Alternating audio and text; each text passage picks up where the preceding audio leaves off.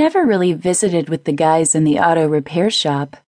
I had my own little sewing shop next door because I couldn't find anywhere that fit my alternative style. And so when I saw this little place for sale, I started the shop.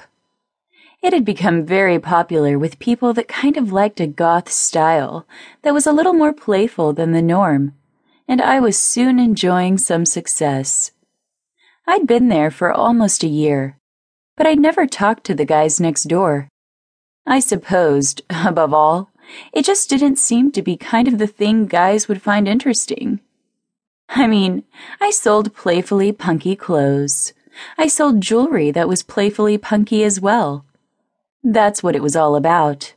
I wasn't one of those weeping loser kinds, and I wasn't the type who thought happiness was somehow uncool. I just like things a bit darker and a whole hell of a lot edgier. Most car mechanics weren't like that, really. I'd gone to a seminar that had said getting to know your fellow residents in a strip mall was important because there were often ways for different people to work together for business success. It hadn't seemed that there was anything that I could offer an auto repair shop, and I doubted that an auto repair shop was likely to send customers my direction.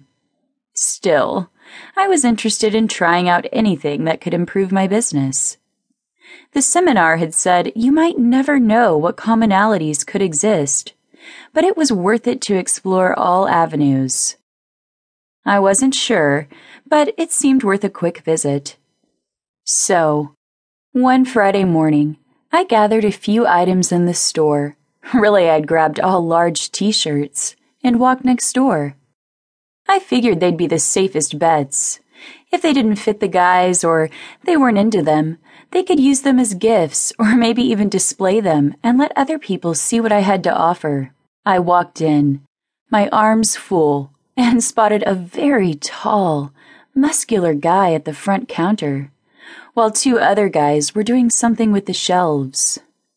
It was apparent that they were some kind of specialized shop because the only things they had along the walls were tires.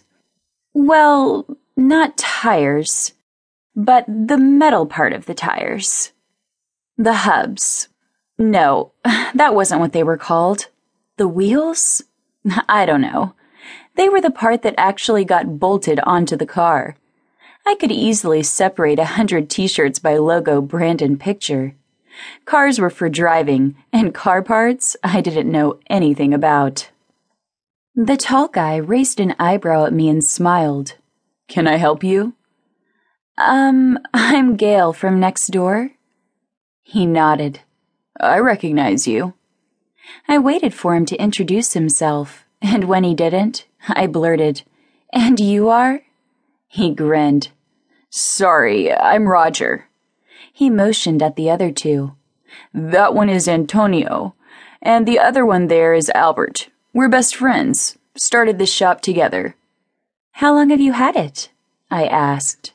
I knew that they'd been there before me, so it had to be at least more than a year.